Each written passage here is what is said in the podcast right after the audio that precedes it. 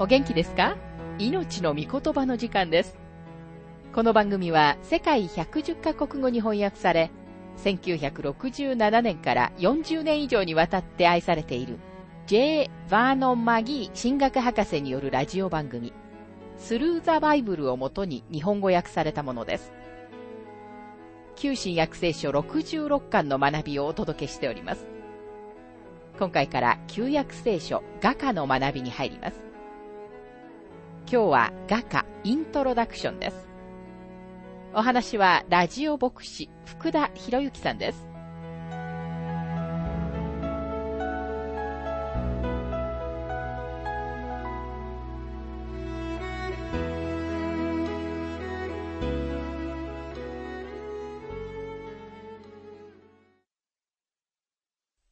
さて、今回から旧約聖書雅歌の学びに入りますが、この書の最初の節にはソロモンが著者であると書かれています。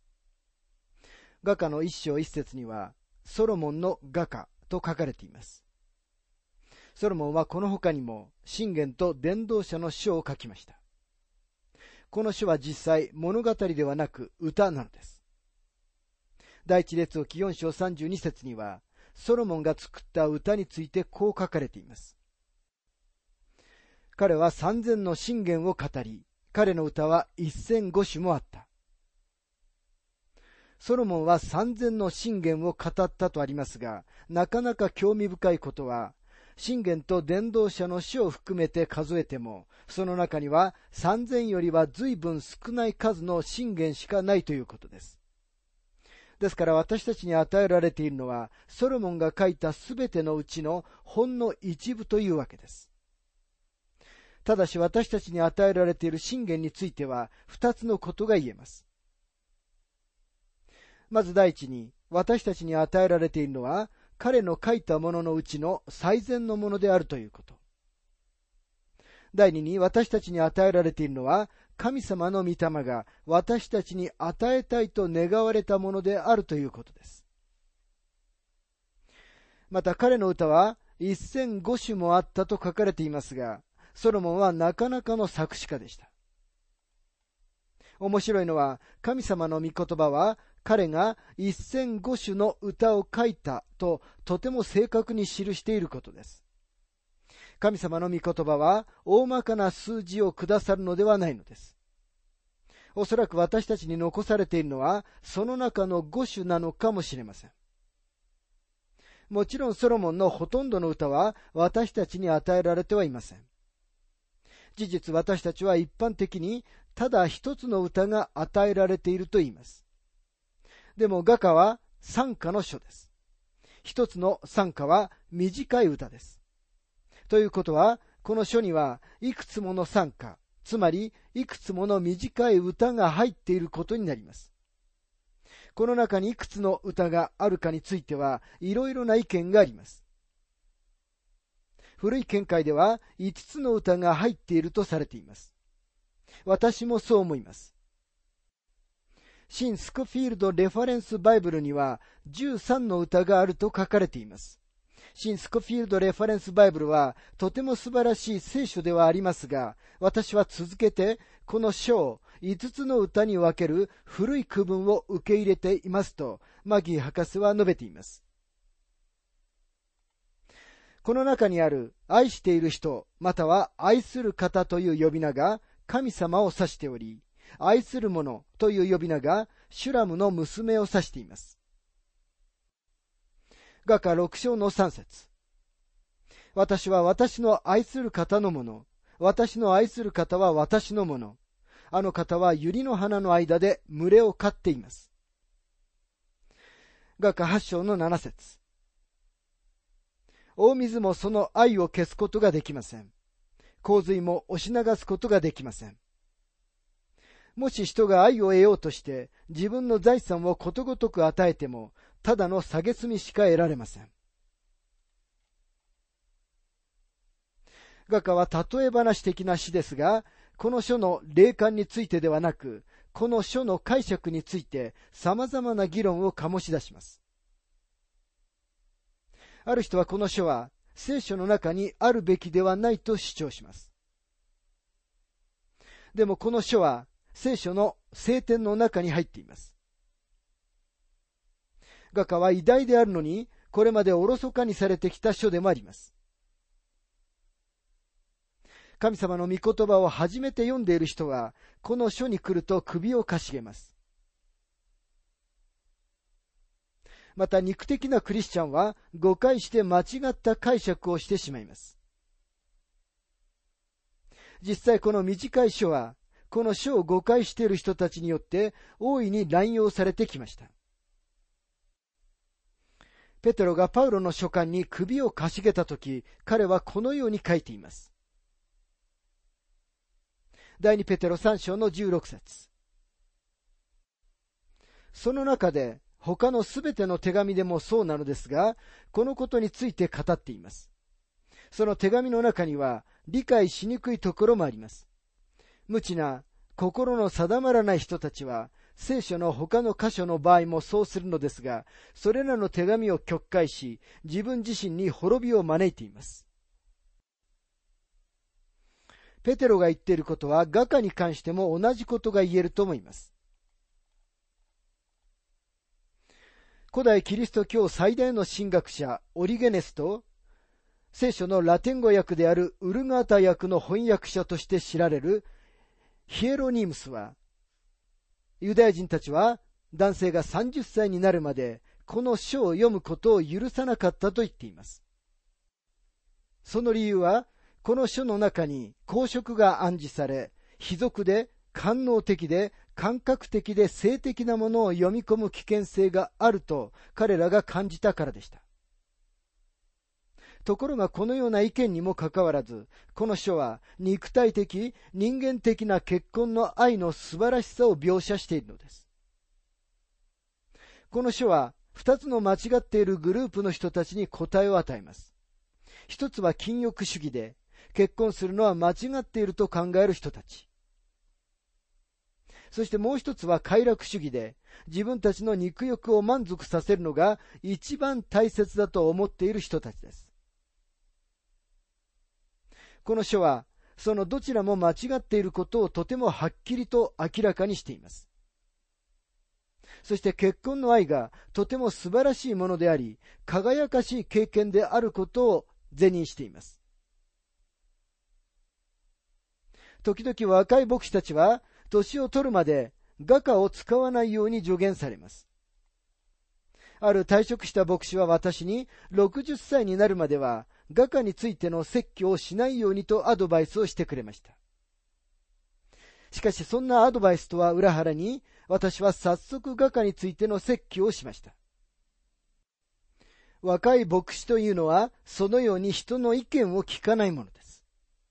今私はろくじゅっさいを過ぎましたから、少なくとも年功序列から言いますと、雅歌について話をする資格があると思います。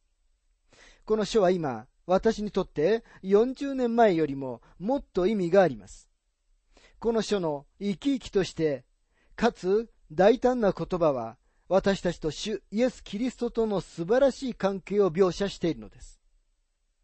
雅歌以上に、あなたを主に近づける書、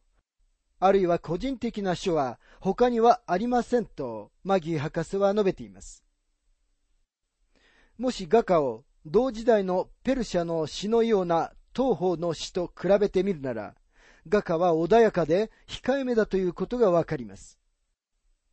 一方、ペルシャの詩を読んでみると、まるで今日書かれた現代の汚らわしいものを読んでいるようです。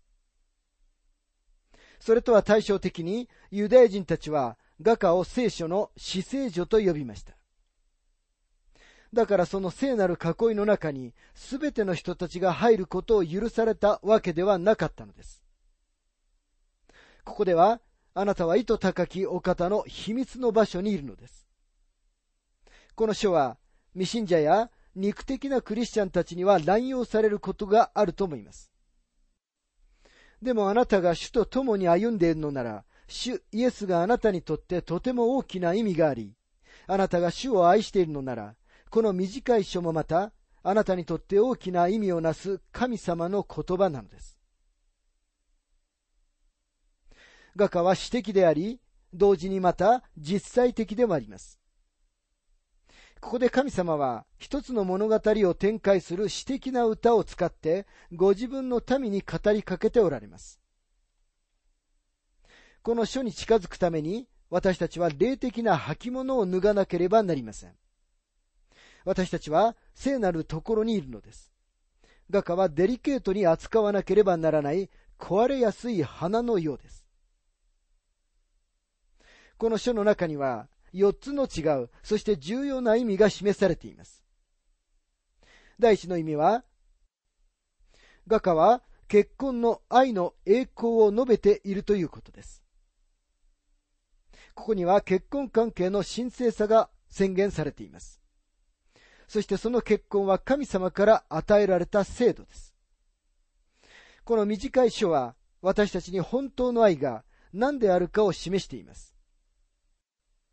ユダヤ人たちは、この書が満足している夫の心と献身的な妻を明らかにしていると考えました。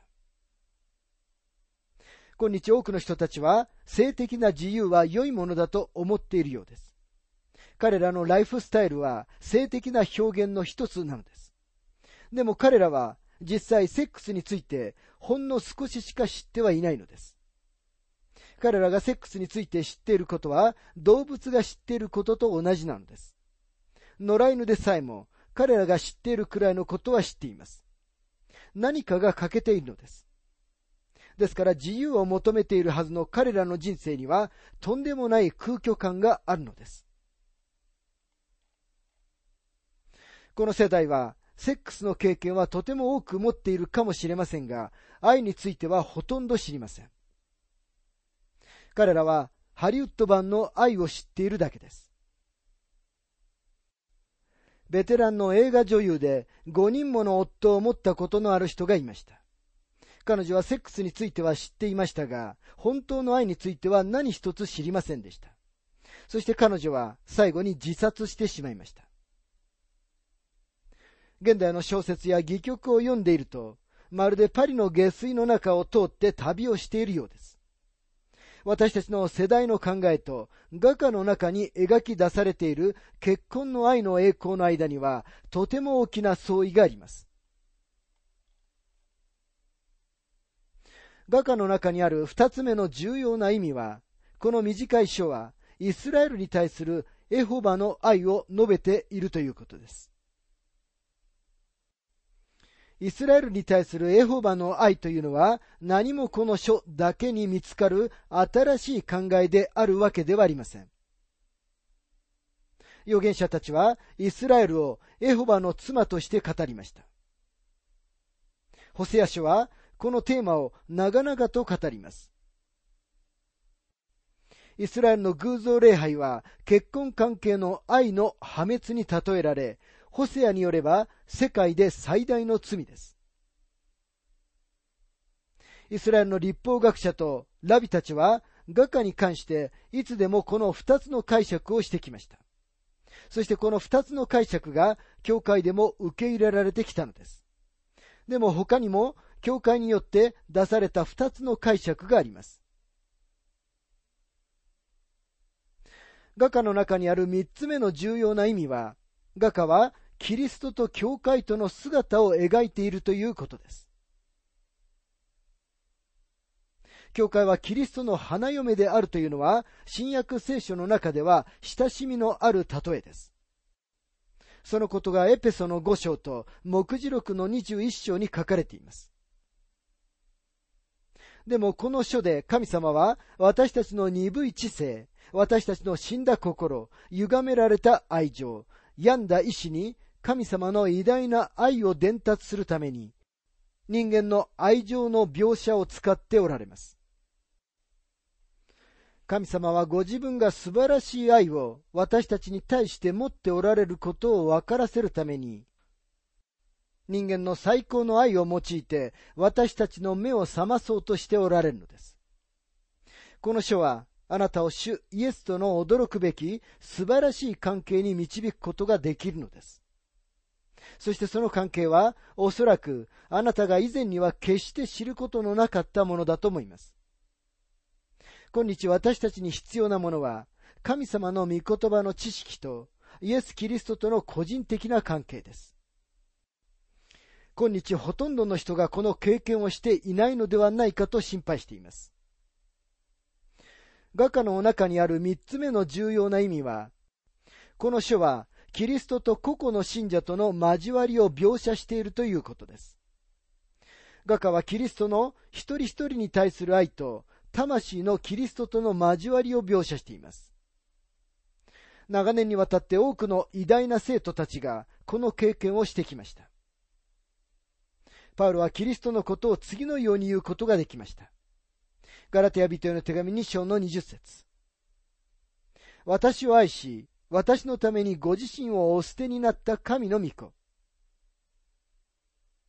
スコットランドの長老派の神学者であるサムエル・ラザフォードは、一晩中でも祈っていることができました。彼は寒い夜でさえもひざまずいて祈っていました。ドワイト・エル・ムーディーやスコットランド教会の牧師であったロバート・マックシェインなどのような人たちは、主イエス・キリストとの本物で個人的な関係を持っていました。彼らの経験は、ある人たちが説明しようとするような一般的な経験ではありません。主がどれほど素晴らしいか、どれほど栄光に満ちておられるかを理解しているイエス・キリストとの個人的な関係なのです。私たちは主を愛しています。なぜなら、主が最初に私たちを愛してくださったからですと、私たちが本当に言うことができるところにたどり着く必要があります。この短い書を開くことは、あのマリアが香油の石膏の壺を割ったことに似ています。この書のかぐわしい香りが私たちの人生を満たし、他の人たちにまで広がっていくと信じています。今日人々は、クリスチャン生活をするのは、おもちゃを組み立てるための説明書に従っていくようなものだと感じています。小さなトラックや、おもちゃの家を作るための説明書には、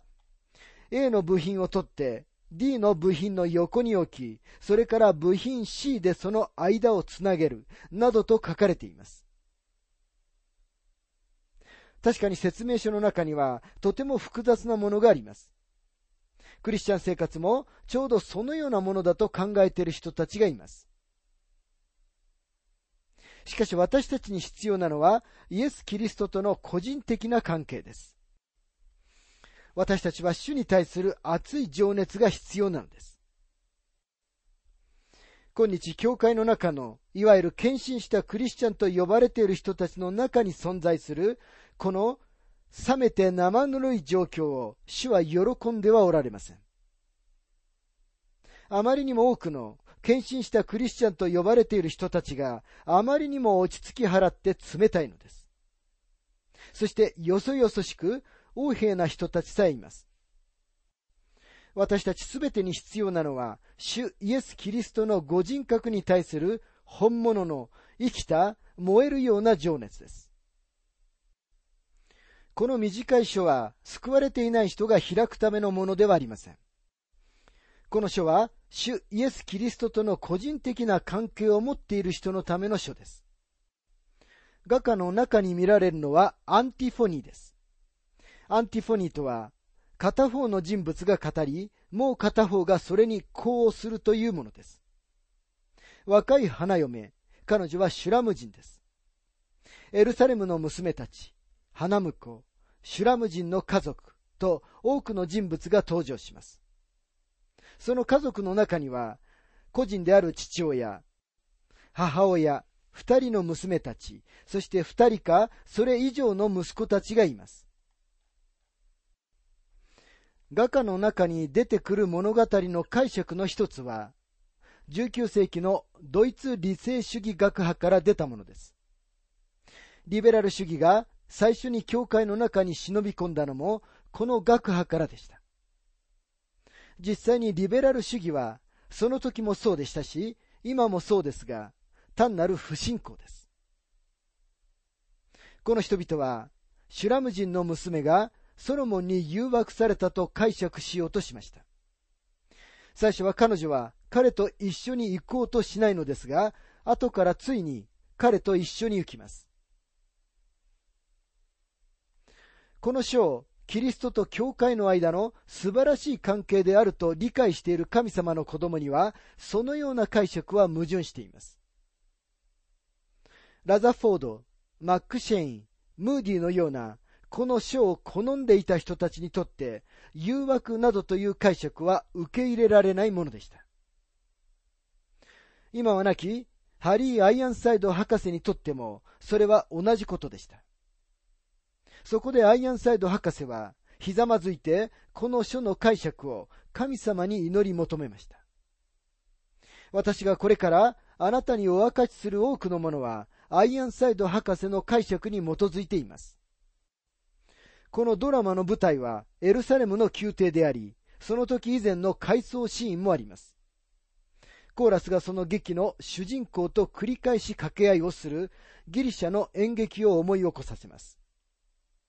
エルサレムの娘たちが物語のテンポを保ちます。この会話は明らかに歌われたものです。シュラム人の娘は言います。雅歌一章の六節。私をご覧にならないでください。私は日に焼けて黒いのです。私の母の子らが私に向かって生きり立ち、私をブドウ畑の見張りに立てたのです。しかし私は自分のブドウ畑は見張りませんでした。このシュラム人の家族の長女は、ある種のシンデレラのような存在で、彼女は強制的にブドウ畑の見張りに立たされました。彼女は外のブドウ畑で働いていたために、日焼けして色が黒くなりました。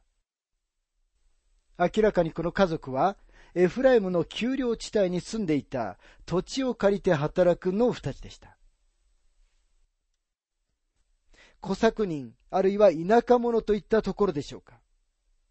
最後の章には、小作人たちの様子が次のように描かれています。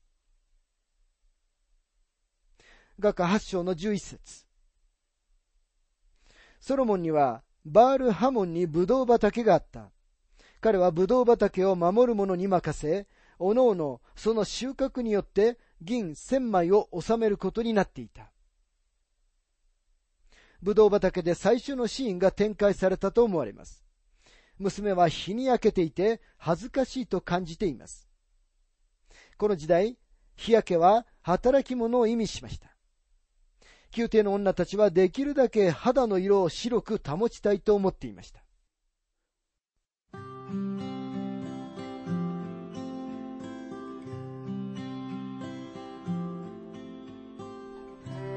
命の御言葉、お楽しみいただけましたでしょうか。